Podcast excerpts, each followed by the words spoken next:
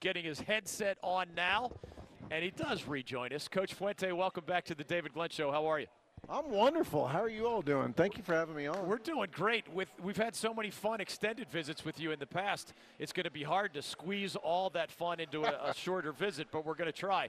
Before we get to the football, here's just something fun we've been asking each of the 14 coaches. Okay. Since we last saw you 12 months ago face to face, give us either a book, a movie, a trip, or any other kind of life experience that you've Oh. had that was especially meaningful to you and that of course you'd be willing to share with our statewide audience here in North Carolina. You're always good on this Wow, life that's stuff, that's a good one. Well, I've read a couple really good books, um, none of which do I think it is going to really move the needle or really impress anybody. You I mean, dazzle it's, us It's not year. like uh, War and Peace or anything, but some some good books. Um, I am a huge uh, movie person. Um, uh, I don't know that Avengers Endgame like changed my life in any way, but I really enjoyed it. Um, you know, the book that I liked the most that I thought was, I mean, excuse me, the movie that I liked the most, I thought was really cool was The Green Book. Yes. Um, I thought that was uh, really cool, really well done. Um, an interesting look into two completely opposite people thrown in together uh, through circumstances. Um, that was that was pretty cool and enjoyable. One more kind of 2019 wrinkle before we dive into your Hokies. The ACC network has gone from an idea that we've been talking about probably for your whole time at Virginia Tech to a reality. Now, you're, you're not the athletic director, you're not the university president, but how does the arrival next month of this channel, or even its long term promise in the bigger picture, impact you as a head football coach?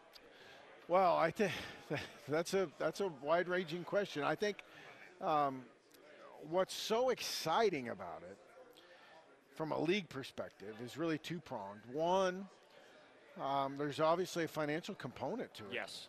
And if you think with, about what the ACC has accomplished in football uh, and basketball, and you compare that to where we're ranked revenue-wise, Yeah. I think that's pretty phenomenal.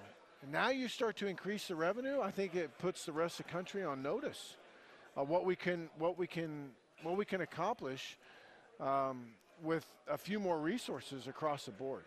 Selfishly, I'm excited for the stories. Like I think back about the ACC, and I think about um, you just take football and basketball out of it. Take Michael Jordan out of it, okay, and and Lawrence Taylor and uh, Mike Vick. Take that out of it, and just think about the the the stories that have come through the ACC in Olympic sports. Yeah. you know, and you know, learning about those things, I think is fantastic. So certainly there's the revenue side, and then you know, increased revenue in turn for facilities and continue to improve your product and spend on your student athletes. And then the other side is the exposure side. You know, what, what, we have an awesome chance to do is expose people across the country to Virginia Tech, to a place called Blacksburg, Virginia, to uh, a, a place that many people, when they visit, fall in love with.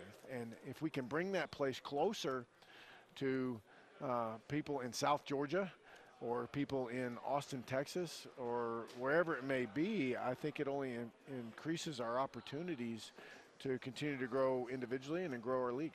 Justin Fuente is joining us on the David Glenn Show. David Cutcliffe's going to be with us later this hour.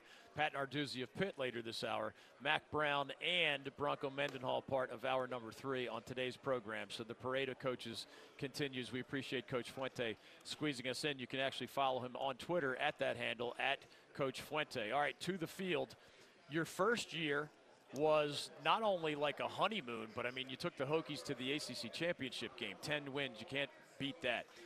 The numerical decline, of course, has some of your fans restless. What is your message after the first losing season in, in a long time for Virginia Tech football? You made a bowl for the third straight year, uh, but what's that bigger picture message when fans asked about recruiting or why you had to scratch and claw to get to a bowl when they've become used to, you know, assuming a bowl and aiming much higher than that? Well, relax. Everything's going to be all right, okay? Um, and when I say that, I mean we certainly understand it's it's partially by a product, byproduct of the makeup of our roster why it's looked like that. Um, but we're starting to enter the era where we get to reap the benefits of the work we've done over the last several years. You know, we have recruited at a high level. We have continued to develop and stockpile players that um, believe in Virginia Tech and are anxious to go capitalize on this opportunity that's coming up. So we certainly understand that that's not good enough and that, that we need to do better. And I'm not making excuses for it. We own it every day. If you look at the season, you can you, you can look at it two ways. One, uh, like I just said, it's it's it's not good enough. We didn't accomplish the things that that we we have grown to expect at Virginia Tech. And then also you can look at it as you can say what you want about the 2018 Virginia Tech Hokies, but what you can't say is that they laid down. I mean, you go look at the way we played at the end of the year after facing injuries and adversity and all those sorts of things. Uh, to find a way to go ahead and get to six wins, I think was a pretty uh, remarkable achievement considering the situation in context, considering the situation we're in. So, uh, so we know it's not good enough. There are some things to draw from, and uh, I'm really looking forward to getting this squad out there on the field. You know, one of the themes today is coastal chaos. You know, now you haven't been here for the full six years of the statement I'm about to make, but six different years, six different coastal division champions. You were one of those, and if I remember correctly, you had a heck of a game against Clemson in that uh, 2016 ACC championship game. When folks around the country ask, is it Clemson and everybody else? Are the Tigers head and shoulders above the other 13 teams. I mean, you're looking through the eyes of a football coach. You, you know who has more or less talent.